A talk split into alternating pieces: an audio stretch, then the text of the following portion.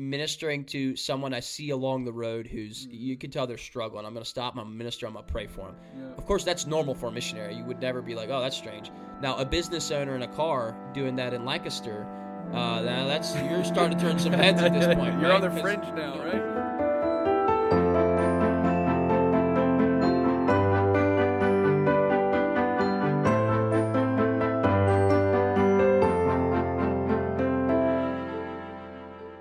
So my name's Dave Smucker. I'm privileged to be your host. I'm here with my friend Brandon Stoltzfus. Uh, Brandon, we were chatting here a little bit already, but man, I just want to uh, invite our guests into this space, and I would love for uh, you to give just a brief introduction of who are you, Yep. what's your family, what what are you about, who are you?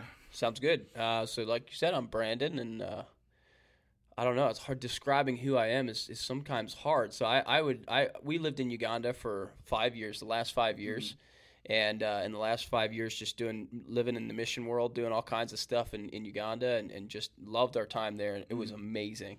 Uh, and then obviously came back from Uganda back in April. Uh, I was blessed with an opportunity to go into business and join a business partnership with my with my twin brother and another brother and then a business partner and have been doing that now for the past six months and uh, yeah so that's what I what we we uh, we do campgrounds. We own and manage campgrounds and uh, you know my I'm passionate about bringing bringing the relationship with the Lord and, and bring a missional focus to the business world that's where we are right now so Yep. transitioning from living in the mission field to living in the business world and, Yep. and being missional the same is, is Yep. definitely what I'm passionate about at this point in my life. So. Yep, and I believe you have a purpose partner called Jen or Jenica. My wife's name is Jen. yes, Absolutely. My wife's name is Jen. We have uh, we have four kids. A fifth one on the way. Wow. Uh, the next one, uh, she, the baby's due March seventh, so Yeah. we're having a baby boy. We're pretty stoked about So that. Mm-hmm. tell me more about the kids because it's not your typical family, right? It's a beautiful, diverse family. So Yeah, tell me a little bit more about the kids. Yeah. So so we would have, um, within the first year of being married, uh, we moved to Uganda and we were pregnant with the first baby. Um, and so we had Alea in Uganda. Uh, at the same time we moved to Uganda, we adopt we we started the foster um, we started the foster Joshua. Jen was his very first sponsor in Uganda, and so when we moved there, we we started he started living with us right away. So we had Alea and Joshua. Um, so we went from you know obviously no kids, uh, newly married to Uganda, and immediately two kids. So that was Yeah. definitely a challenge. And uh, so yeah, we had um, them, and then uh, shortly after that, Abby came into our lives as a little baby, came into love and care, didn't have any family. Uh, so we we Abby came into our home. We started fostering her, and initially it was just we're just going to watch her for a little bit. Um, but that quickly changed, uh, and so then we had Abigail join our family. So we had Joshua, Abigail, and Alea. Um, and then a couple of years later, as we're living in Uganda, we we had uh, we had another one who's Hadassah. She's two years old now. So we have Joshua now, who's uh, 13. We have Abigail and Alea, who are five, and then we have Hadassah, who's two, and then we have another one coming in March. So March of and March- we're here in 2024 already. 2024 So March of yeah. 2024, you'll have a have. A, it's just We'll amazing. five of us, yeah. So the backstory is you get married, you and Jen move to Uganda as missionaries. Yep. She's already uh, has a sponsored child who's Joshua for years before that, right? And For so then when you yeah. get over there. You move there. It was like, well, hey, that was a natural step for this child that she was already connected to and foster. I mean, Mm-hmm. Yep. sponsoring to become foster parents too. And that's and so how soon were you living in Uganda after you got married? Roughly six months, twelve months. after we got married, so we were we were married for uh, we lived in we lived in Lancaster uh, for about see I'm trying to think now we, we would have gotten married in February. Uh, and we moved to Uganda the following December, so it would have been a little bit, almost a month less than a year. Essentially, is when we, we cherished that year. That was that was an amazing, amazing time. The Lord did some awesome Talk stuff. about hitting the ground running So- though. You get married oh, Yep. less than a year later. You're living Less in than a year, Uganda, yeah. pregnant with your first child, Right. And you bring in the foster Yep. Mm-hmm. boy who is Joshua, who you now adopted, and then you have two five year olds because again, uh, Abigail shows up as a child at the home where you're serving. And it's like, well, foster that child, right? Yeah, we got yeah. a home, we got a spot. You fall Yeah. in love, Yep. and now you're adopting them. Yep. Um, and we were talking about that just a little bit before uh, before we or met here about that adoption process. So I would love to hear. So you were in Uganda what about five years? We, we were there five years. Yeah, it would have been almost exactly five years. And so, what was a barrier to you coming back and stepping into your next season, potentially here in the U.S., was you needed them to be, the adoptions to go through, Yep. and you needed their U.S. citizenship. So, I would just love to hear you uh, talk about some of the miracles you experienced Oh, in yeah. that process. Yeah, definitely. I mean, the biggest, uh, obviously, adopting from anywhere is, is a challenge for sure, and specifically from Uganda is is a whole nother level, just because of the amount of corruption in the government. That's that that makes it so hard. So you know, you can imagine adopting somebody, and and you know, here in America, you have a, a five step process pretty much, or sometimes it's a ten step, but there's a process for everything. So if you need a passport, you follow the five steps, you get your passport, and you're you're done. Uh, whereas in, in Uganda, there's a five step process, but you can follow that five step process and never get your document mm-hmm. because there's some office somewhere in the back that you got to go pay mm-hmm. a hundred bucks to actually get the documents you need. Mm-hmm. That was the hardest thing of the whole adoption process. Is obviously following the steps, but then also trying to figure out who needs to be blessed with lunch and, and who needs to be patted on the back or Wow. who yeah who who that person is you need to talk to to actually get your document. And and as a believer, it can be really hard because you don't ever want to feed into corruption. Yeah. So obviously, you try not to ever you try to follow the process and the legal process as much as you can. But the reality is, in a country like that, if you're if you don't have a little bit of a, a wiggle room there, it's just not going to happen. Wow. And and that was hard. That was the hardest thing for us to get over. Yeah, uh, the was- mental, like was- a mental block almost of like we are going to have to engage in Yeah. what we don't want to engage in. Yeah, that. exactly. Or it's just not going to happen. And and and so so we we tried our best to you know, obviously follow. We did. I mean, we followed the legal process through the whole thing, but just Yeah. you know that was the challenging, Yeah. really challenging part of it. And so many miracles in that process. Uh, I mean, just from p- getting signatures on people that we never met, and and randomly a, a, a social worker that's an incredible social worker. You meet him somewhere at a random restaurant, uh, or he, he we actually were connected to him through a random person that we met uh, through a missions page, and just incredible. Like meeting meeting that person, and that person connects you to another person who connects you to another person. It's just miracle after miracle after miracle. Um, and then and then bringing them to the U.S. Yeah. Like that was the biggest one of the biggest hurdles. It seemed we felt like the Lord told us we're bringing them to the U.S. in 2023, and the beginning of 2023 it was not happening. We had so many documents that were needed, and, and people told us it's like a two percent chance of getting a U.S. visa uh, for Ugandan, and and we just didn't agree with that just because we're believers. So we we uh, we applied for it, reached out to our, our U.S. Congressman Lloyd Smucker, and uh, just explained the situation. And it was within uh, a couple of months that we we had visas for for Joshua and Abby, and that seemed so surreal. And and so we we found out that our adoptions were finalized. I, I think it was um, it was February or March uh, that the Ugandan side was done, and that was a huge celebration. Five years of, of paperwork and uh, so found that out, and then it was about a, a couple of months later um, that we, or it was about a month and a half later, I guess, is when we got the U.S. visas to come Yeah. over here, and, then then in April is when we, Yeah. we came over. It's just So, remarkable anyway nuts. because in all of that, being connected as friends through community, you name it, collaborating for things. Yes. So we were somewhat connected, but it's still long distance relationships, and you don't know what's happening in the day to day. And I just remember there was this thing where we are in Uganda until God says we're not, and Mm-hmm. we're going to wholeheartedly live here. We're going to love the, our children. We're going to be a family, and we are going to see the kingdom expanded right here Yes. until other he says otherwise. Right. But there was this always thing that I remember. There was this thing of like, well, someday we want to bring the whole family to the U.S. and Mm-hmm. it was always out there somewhere. And I remember those last couple months was almost shockingly speedy because it was like, well, this probably this is what we're sensing, Mm-hmm. but probably not going to happen. And then suddenly I remember getting a message one day. I was like. We're, it's through. We're coming to the U.S. and so, so there God. were some actual miracles within that. Oh that. yeah, hundred percent. Yeah, I mean, and and Jen does a lot better job of actually writing those things down. Yeah. you know, I just Yeah. yeah. so, So but, now yeah. that you're in the U.S. again, you've had significant transition. What are you giving the bulk of your time to now as a family? So now you have all four children here. Mm-hmm. You and Jen are living in central Pennsylvania. What do you guys give your time to as a family? Yeah, so initially when we came, we did not know how long we'd be here because we actually thought we would have to go back in October because you can only legally stay in the U.S. for six months on a, on a U.S. tourist visa. So uh, number one, when we came over, a lot of our time was just meeting people, hanging out with people, and then obviously working on actually trying to make it so we can stay. Uh, so that was a, a lot of our time initially was spent, at least for me, was paperwork and stuff with the USCIS and, and getting all that stuff, U.S. citizenship stuff through and extending visas and miracle after miracle there as well. Yep. Uh, so that was that whole process led us to a business partnership where we own and manage campgrounds. Um, and that's right now. It's, it's pretty much uh, uh, the majority of my time is is managing the campground that we live at, Yep. uh, and then of course also um, you know going out and looking at properties to purchase for the fu- you know here in the future in the near future as well. So um, mainly, you know, looking at properties um, and managing the, the properties we already have.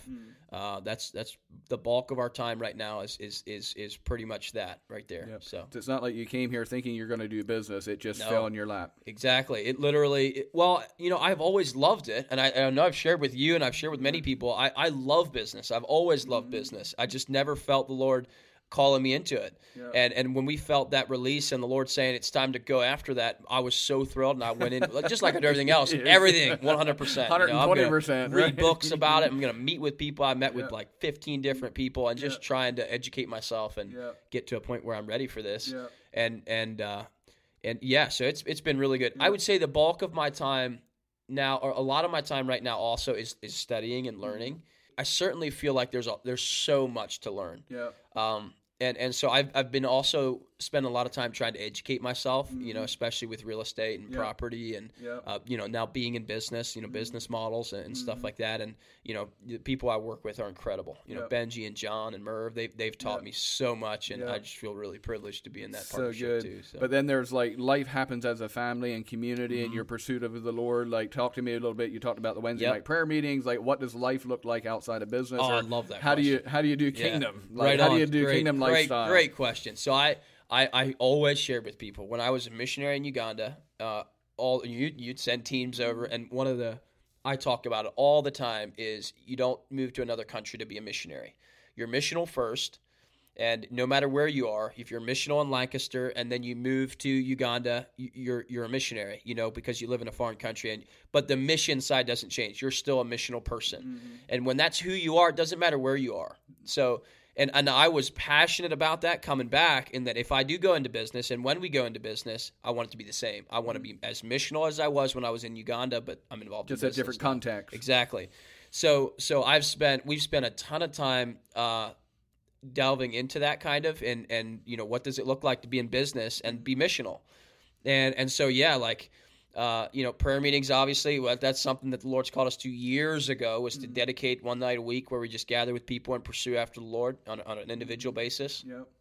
corporately but individually seek encounter you know so so every thursday night we get together with and it's it's mostly our business partners and then some employees and then some close friends in the area that get together and just pray and seek the lord and mm-hmm. Uh, worship we do whatever you know whatever the lord wants us to do some nights we're praying the whole time sometimes we're worshiping the whole time Yeah. it just depends Yeah. uh, and it's and, and I'd like to see more. Lately, the Lord has been really laying on my heart, and, and Mervyn Ashley and Benji and Tanya specifically, just like uh, you know, I have I feel like there's more. And I've always said this, but there's more here. There's more. The Lord wants more. The Lord. I feel like there's more that we can give. I feel like there's more.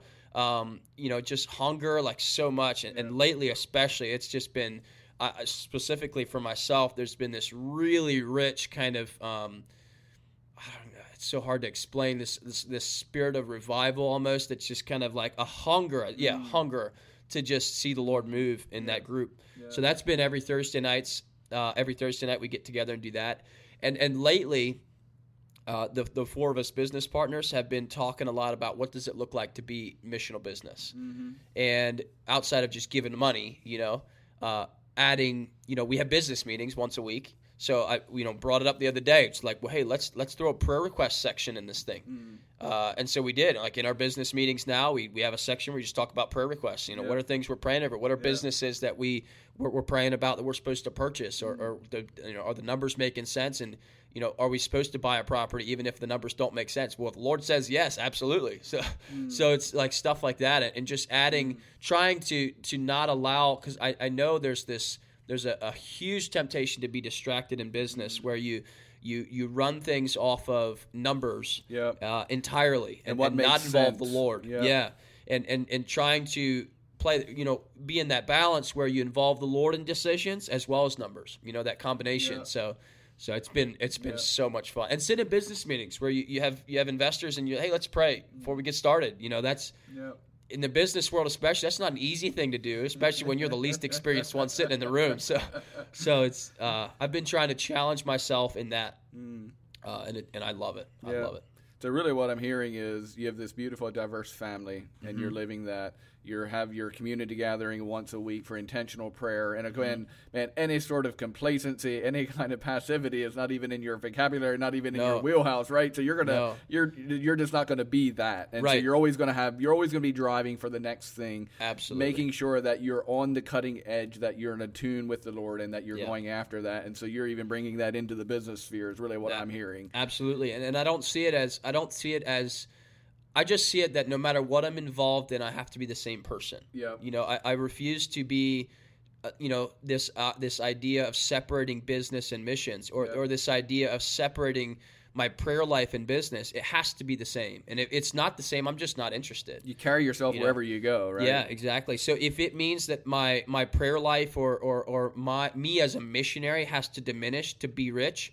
i'm not interested at all Mm. i'm just not you know if it if it means that i get to be missional and seek after the lord in prayer and in the spirit of revival i get to seek after Mm. those things in business dude i'm in Yep. you know so being in a business partnership that sees that as as valuable as i do is huge for sure you know? And, and I don't expect you to have an answer to, for this, by the way, but I know you've bought some properties that had some very challenging dynamics involved. Like they were very, they were not kingdom properties. Mm-hmm. Right. You buy them and you want to see things cleaned up. You want to see Mm-hmm. growth. So as you're pursuing the Lord and as you're pursuing to establish the kingdom, Mm-hmm. um, but you have some scenarios where you've got to make some hard choices. Absolutely, How do you make those choices? What's your process in that? Knowing that there's somebody on the other side of that Mm-hmm. living the life they are. Yeah, that's a great question. I, I think I, I certainly don't feel like I have all the answers for this. Uh, you know, we just talked about it the other day. You know, we, we were talking about because the, the property that we have under contract right now uh, is, you know, you have to have the right kind of person because the truth is there are people that are going to have to be evicted to make this business make sense. So anyone who's a landlord understands this. Yeah. You know, especially as a believer, it's Yeah. not easy to kick somebody out of their house. But you also don't know? can't just enable them to continue in some of the patterns that they were in and don't want to leave, right? Exactly So, right. Yeah, and and and here's where I'm at. Like specifically with the property you're referencing, there was people on that property that were just not good people. I mean, the state police came in the one day and said, "Hey, by the way, here's two people you need to evict," and I was like, "Oh, okay. thanks for your thanks for the help." You know. Yeah. So as I as I process that, you know, I still have to be missional. Like th- there's there's a couple that you know we evicted and, and they had to leave because not just because the business said so, but because the campground wasn't safe. Yeah. And and so in the middle of that, in the middle of the eviction process, saying, "Hey, can I pray for you?" And they're always like, "Oh, absolutely, yeah, pray for me," you know, because so so we go up, we lay hands on them, we pray for them, and and and I've seen that, I have seen that firsthand, just take away this kind of. um it's hard to explain. Like you know, you know, anyone who's worked with tenants that they're evicted knows what I mean. That eye that they give you, where Yeah. you're the mean landlord that's kicking me out of my house. Uh, but it just changes that to their humans, like you just said, and Yeah. and and the biggest thing for me, and we talk about this all the time as as, as business partnership, is making decisions not just from a business standpoint, but from a from a from a believer. As a believer, being missional, I'm gonna pray for them, and I'm I'm gonna I'm gonna I'm gonna treat them as people. I'm not gonna treat them like some animal that I'm kicking out. You know, I want to I want to understand their situation. I want to help them. I want to pray mm-hmm. But not in a way that enables them to continue the, this kind of damaging lifestyle Yeah. that they've lived for so long. You Yeah. know, And you don't compromise morals or your No. biblical principles or your values Right. to to accompany them. Yeah. exactly right. Yeah, yep. And, and so it's definitely a challenge. That's that's one of the biggest challenges, specifically with the last property, is just the amount of people we had to evict. Really, um, but doing it in a way that. Um, and, and there's testimony there too. You know, we haven't. It's so one thing that's really hard that is to buy a property like that, and especially with a, with a with a commercial business, you know, to get to do it without getting terrible reviews,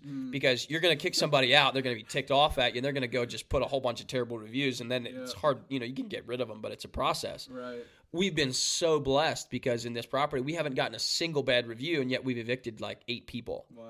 Uh, and so to me, that means that there is a kingdom way to do it Hmm. that that is beneficial on both ends. You know, where they they're they have to leave their property, but they're not being thrown to the streets. Yeah. They're being treated like human beings. You Yeah. know, and and I think that's uh, you know, I think that's an important thing to understand. And and I and I'm certainly not there, but I'm learning it. Yeah. Um, so it's been really good. Sometimes I get told I'm too soft, you know, that people need to get out of that property. And I'm like, well, they're going. But I also just prayed for this lady the other day that's a tenant right now that probably shouldn't be there, should be Yeah. kicked out probably, but just prayed for her the other day because she a driver's license and her eyes were bad.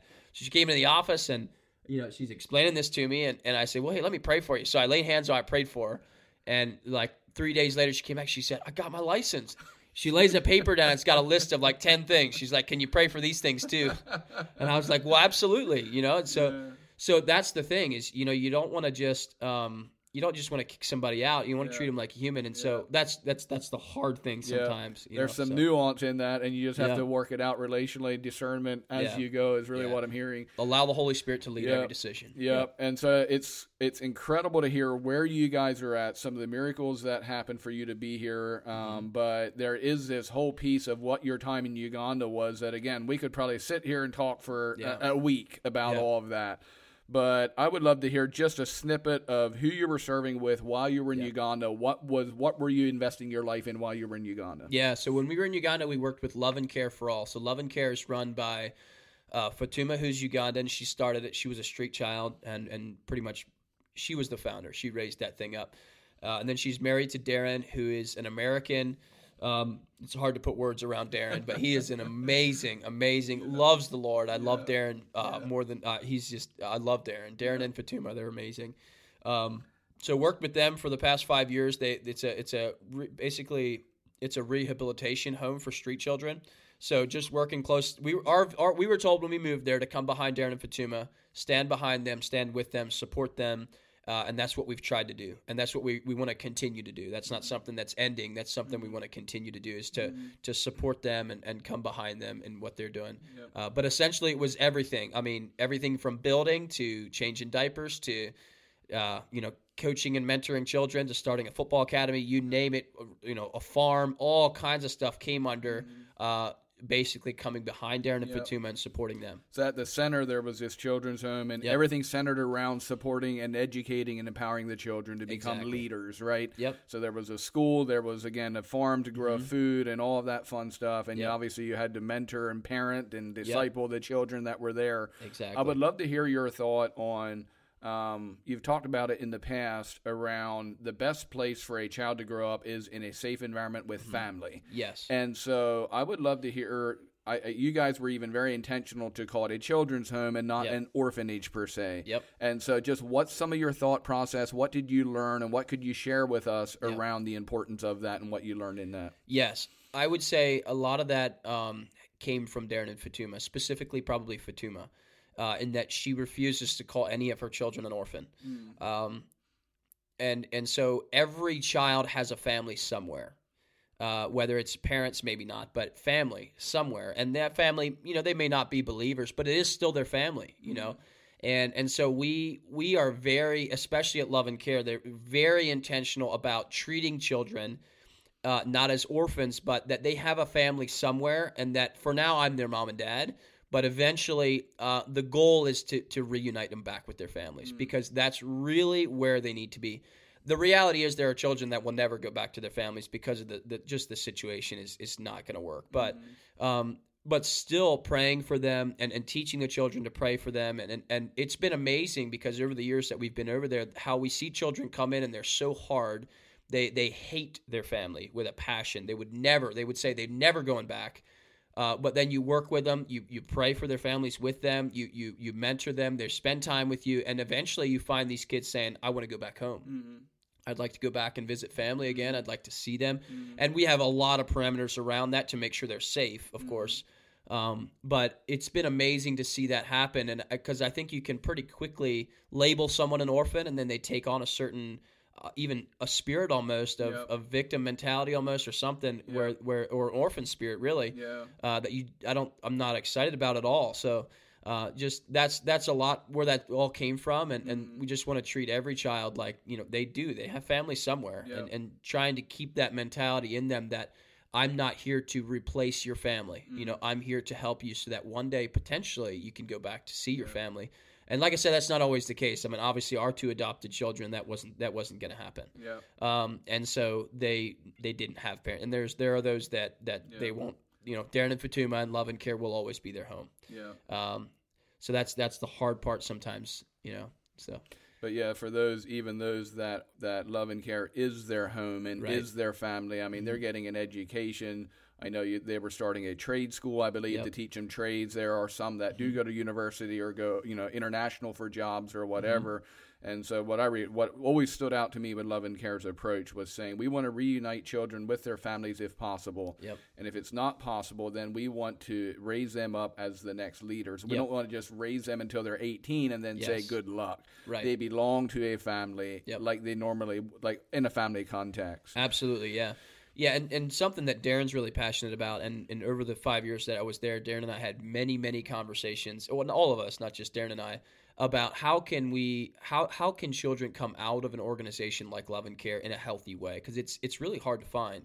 Uh, you know, kids grow up in children's homes and they're just given everything their whole lives, and then, you know, how do you transition out of that into the real world? That's that's a real serious question, especially in a third world country Yep. And and so we we talked a lot about how can we raise up and equip these kids to like you said the ones who will be with us forever i don't want to have a 23 year old you know living at the children's home that i'm still buying food and you know they Yeah. don't know how to do anything Yeah. so yeah trade schools you know trying to create good exit programs for the kids where we can train and equip how to how to handle money how to use money how to invest how to run businesses um, so it was wild you know you'd being a missionary there was aspects of, of business that were still a part of every day you know Yeah. so so that's been really good Yeah. um, but yeah, it's, it's certainly a challenge. But it's I, I feel like Love and Care has a really good grasp on it, and I, I feel like they're doing well with it. Yeah.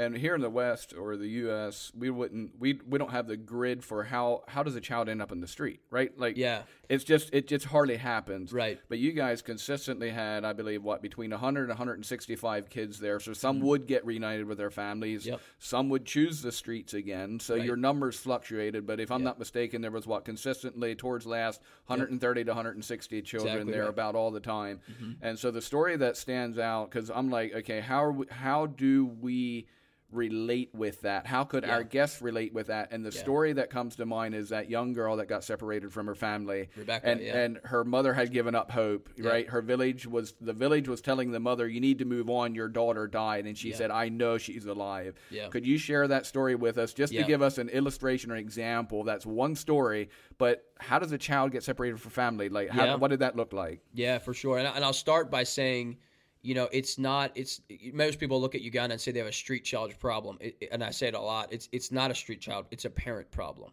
Uh, it's it starts with the parents, and and that's why they have such a problem with street kids, and it's it's a huge problem. Uh, they're running over the streets like it's So you it's have abuse crazy at home and all of that. abuse then, and, yeah. and neglection. So and, and and it goes down to a lot of culture, some cultural issues there too, where. Uh, so Rebecca, for example, she would have, you know, she was living at home with her mom and dad, and and a lot of times the dad can't make enough money to support the family, so he either moves on or he's working, you know, another country or he's working hours away where he's only coming to visit a couple times a week um, and a lot of times has a couple of wives in that situation or whatever. In Rebecca's situation, no one knew who the father was, um, and so you know, not knowing who that who the father was, uh, she was staying with her with her mom, and her mom couldn't afford to take care of her anymore, and her sister needed somebody to help around the house because she had a couple kids, and so you send your daughter to your sister-in-law or your whatever to help them out. And this is very common in Uganda. You know, Yeah. kids a lot of times don't even know who their real parents are. They just call their mom and dad whoever they're living with. But Some it could be nations their, would call it a Restavek, where it's Yep. basically almost borderline child slavery, but yeah, it's yeah, like you, you'll basically borrow your child to another family because they need help. yeah, Is literally and how they works. can be raised there and Yeah. survive there. But it's, and then yeah. and then what happens a lot of times is is is it's not their real mom it's their mother-in-law or it's their father-in-law that's abusive because it's not their actual kid and so there's favoritism and there's and so what happened to Rebecca is is she was moved to her her I believe it was her mother-in-law or or sorry she was moved to her um her aunt or something to help out didn't like it. It wasn't going well. Was being abused, I believe, by her father. By by what what was her father was actually like her uncle or something. and so decided she's going to go back home. And she's like eight years old, so she tries to just goes and gets on a bus thinking I'm going to go home, and that bus is going who knows where, and it winds up taking her to Masaka, which is where Love and Care is, and is, and she's on the streets, and she's an eight year old girl. And so a lot of times in that situation, the, we work with the police and, and, and different stuff, so they see this. And an eight year old girl in the streets is different than an eight year old boy. A lot of times, eight year old boys they'll just run away and they just let them on the streets. But an eight year old girl, they'll usually pick them up and try to find a home for them. So Rebecca comes to Love and Care. She stays with us for uh, all the way up until she was like in her she was in her teens. She was like 15 and we were uh, very adamant about trying to find family. She always said she knew she had family, and, and we always try to talk to him about what like village names, you know, last names. What's your family name? Like try to try to. And she only thing she knew was some village name, and that was it. And and so we obviously sent a social worker there to ask questions. You know this, Rebecca? Do you know her? You know, we we thought we had a last name, but we weren't sure. And and social worker meets some dude in a bar who's like, oh yeah, I think I might know uh, a relative, and we were like, wow, okay. So we we talk and like miracle after miracle after miracle, and winds up going with some some random dude who takes him to a house, and he goes in and, and meets this lady who's she's an elderly lady. She's not you know, and and and uh, the late the village had kind of labeled her as a crazy person because her daughter disappeared years ago, and she's always said my daughter's going to come back someday. And and so the social worker meets with her and says, "Well, I, I think potentially we, we have your daughter. And the lady freaks out, like freaks out and contacts us at Love and Care and says, "Hey, like uh, we, we feel like we might have found Rebecca's parents." And mm-hmm. and so we, we go and we, we share the news with Rebecca, and it's an emotional moment for, wow. for all of us. I mean, it was pretty incredible. This was one of the most dynamic, like one of the most powerful stories yep. in the whole time that we were there. It was just yep. amazing. And and then um, got to go with Rebecca back to her village and the mom is emotional and the dad is emotional. They thought she was dead. Like someone came to them years before and said, "Your daughter died of COVID."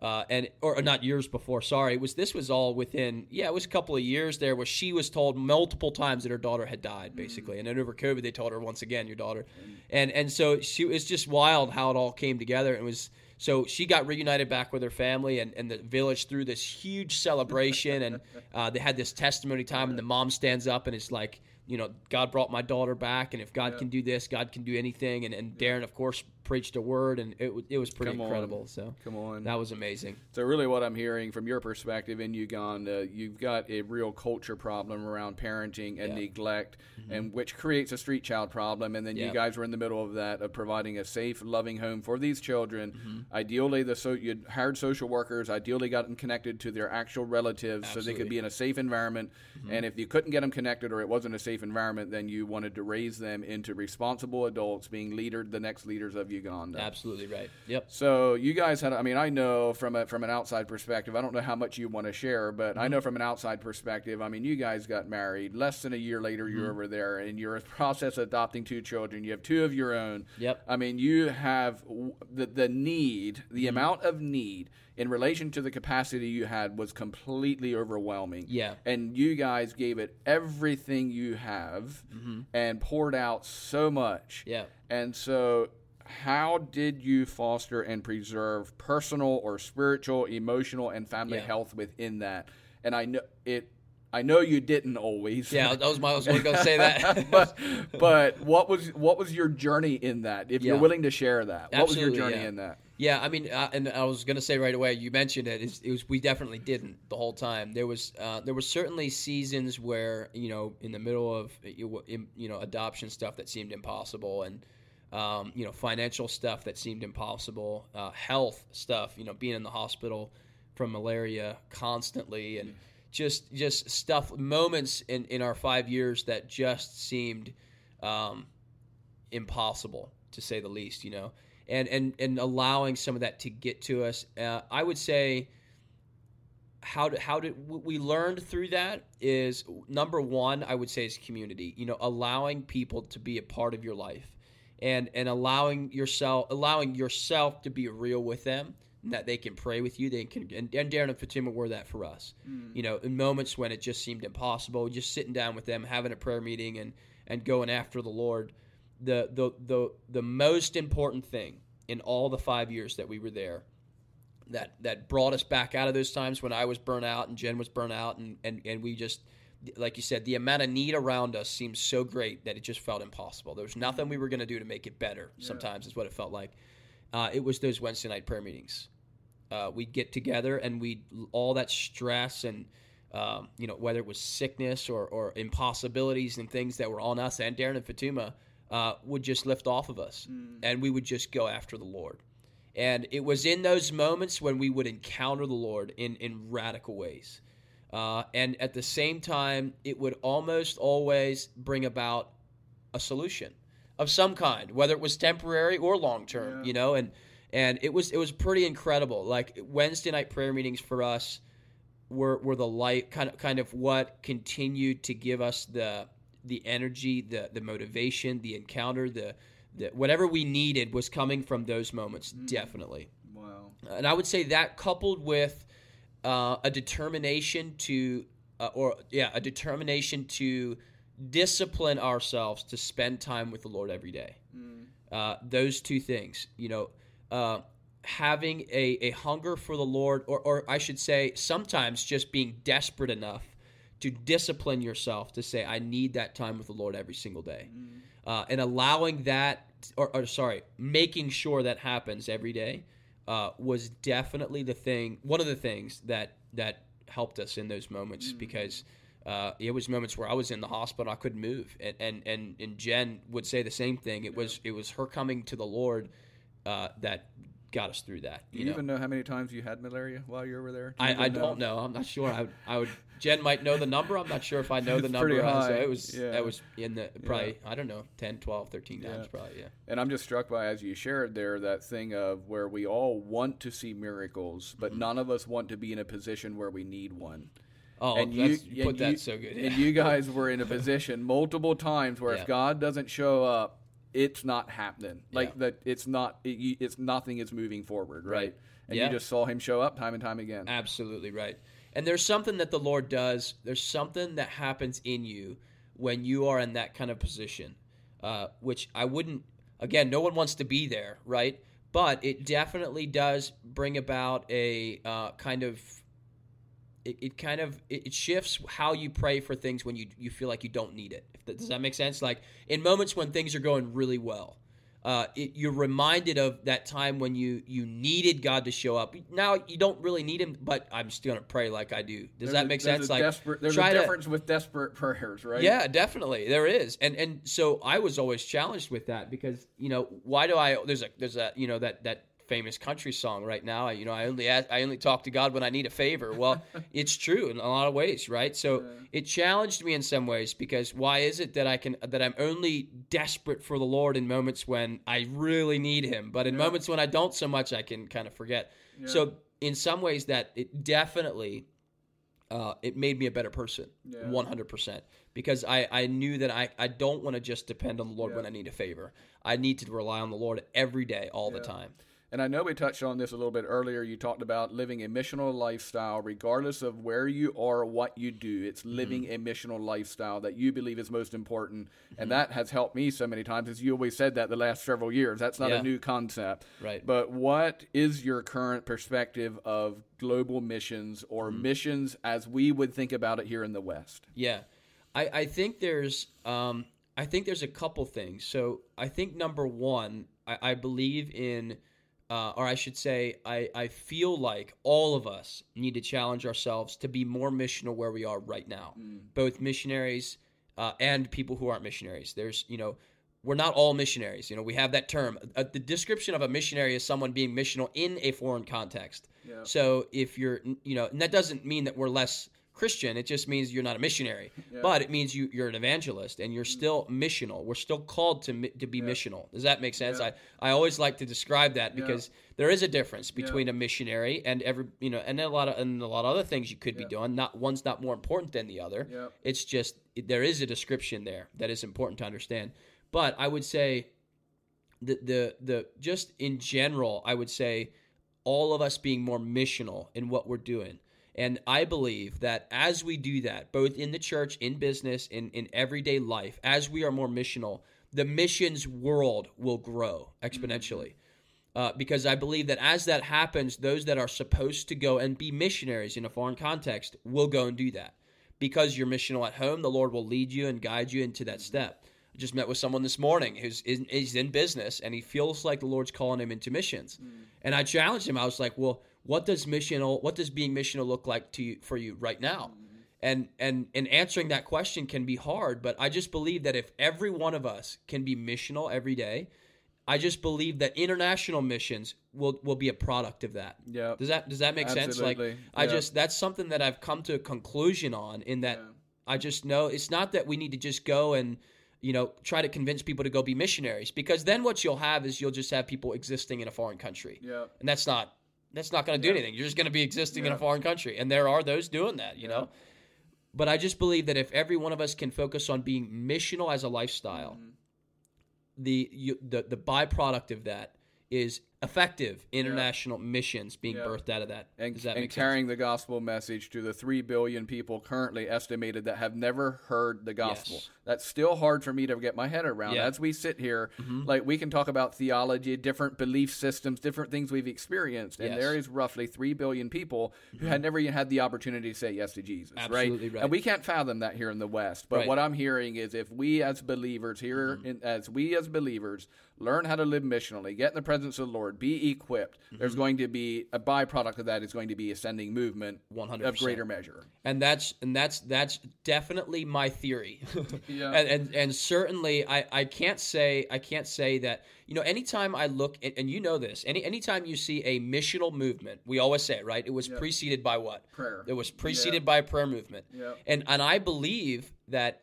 it's within that prayer movement that people started to live missionally. Yeah. So it's just it's it's saying the same Yeah. thing. It's just it's it's more of a Yeah. process. You know, it starts in the place of prayer, leads you to a missional lifestyle, and there will always be a a, a missional movement. Yep. There will. And but now one of the things that I've been processing the last six months, and some people have peeled helped me peel back the layers of that, is when you look at those missional movements as Mm-hmm. well, there is always an aspect of kingdom business in it. There's Come on. prayer. Oh, praise God. There's Yeah. Mm-hmm. prayer and there's ascending movement, but within that there is also God showing up in the workplace. Yeah. And so that's why I marvel in God. your story that you basically got to live fully in one context and now how God is releasing you fully into another context. Mm-hmm. Yes. And so I'm basically wondering what does your experience living as an official missionary, how does that approach now your approach to business do you believe? Yeah, I, and again, it's it's, and I come right back to what I said at the beginning. You know, and you know what I'm gonna say. It's it's it's living missional. You know, if I can if I can be the same person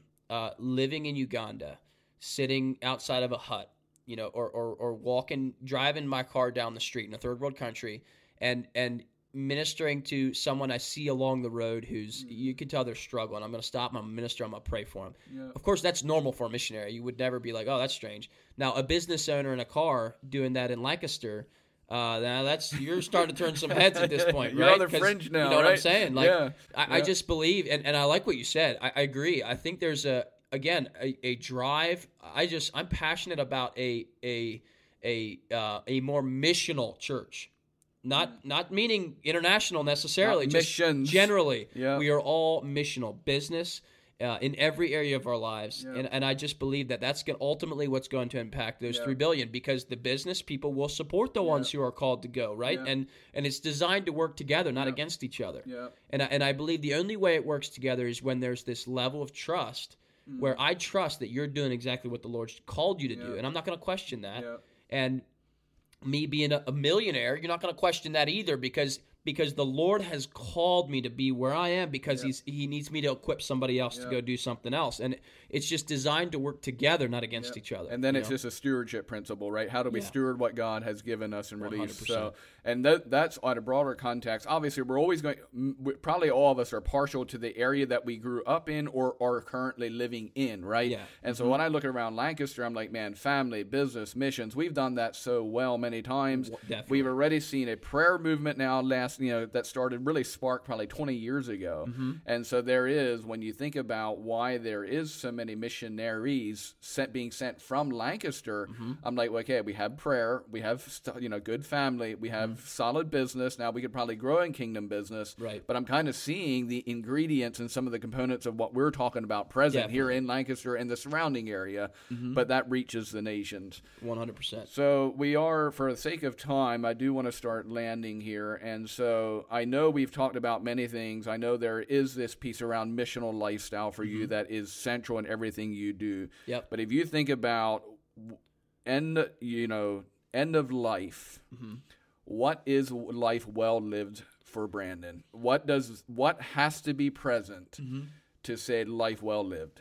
Yeah, I, I love that question. I, I would say for myself, I, I I still I still come back to a life that a life that was able to empower people. Uh, uh, or I should say, if I can, if I can, you know, come to the end of my life, whenever that might be, and and I can have, I can have um, people who were empowered because of the life that I lived. That's that's certainly my goal. And whether that's in again i don't really i don't really care what context it is whether it's as an international missionary business or whatever. I just my my passion is to empower people. So if i can if i can empower a business owner you know in, in any way to go be missional to go and uh, you know be more missional in the business world or or a missionary to uh, you know to you know do more godly finances or or in, in, in to be more missional as a missionary even you know like whatever it might be or to seek the lord in the place of prayer more maybe like whatever it might be my goal is to empower people. And again i don't know i don't really care if there's a dollar amount or not a dollar amount or if there's a, a description to it necessarily either. Uh, that's my goal. Yeah. At the end of my life, I want to be able to look back and and and see that in my life I've been blessed to be able to empower some people in the way. Yeah. That's that's certainly the the and I, I think that's been the same for me for a long time, but it'll continue to be that. In that I want to empower people. Yeah. I do. I, I want to empower people Yeah. to to go and do what the Lord's called Yeah. them to do and to be missional in that process. Yeah, well, I just want to say as a friend, even thanks for what you guys have invested your lives in up to this point, because I do. I mean, you guys, you're a catalyst, man. You always take people beyond what they currently believe is possible. You have a gift of faith. Obviously, Jen just laying down her life as a Mm-hmm. Yeah. mother, Oh, as a wife. Just incredible what you guys do as a couple. So, as Mm-hmm. a friend, I'm saying thank you for already choosing to live a missional life. Mm-hmm. Thank you for staying in the games. Thanks for staying in the fight. And then thanks for empowering people and, and catalyzing people and helping them dream bigger and take them beyond what they thought was possible. Awesome. So, Yeah. Thanks, Dave. I appreciate that. yeah, and thank you for your time here. Um, to our our um, guests, thank you for tuning in. If you want to learn more about Alliance, you can check out allianceus.org. Uh, our website, allianceus.org, has more about what we're about. Uh, is there somewhere that guests could go if they want to learn more about some of the things you're involved in? Uh, certainly. I mean, if they want to go and, and check out, um, you want to go check out Love and Care for sure. That's the organization. You just go into www.loveandcareforalluganda.com. That's that's the uh, the Love and Care is, is the organization we work with in Uganda. They're incredible.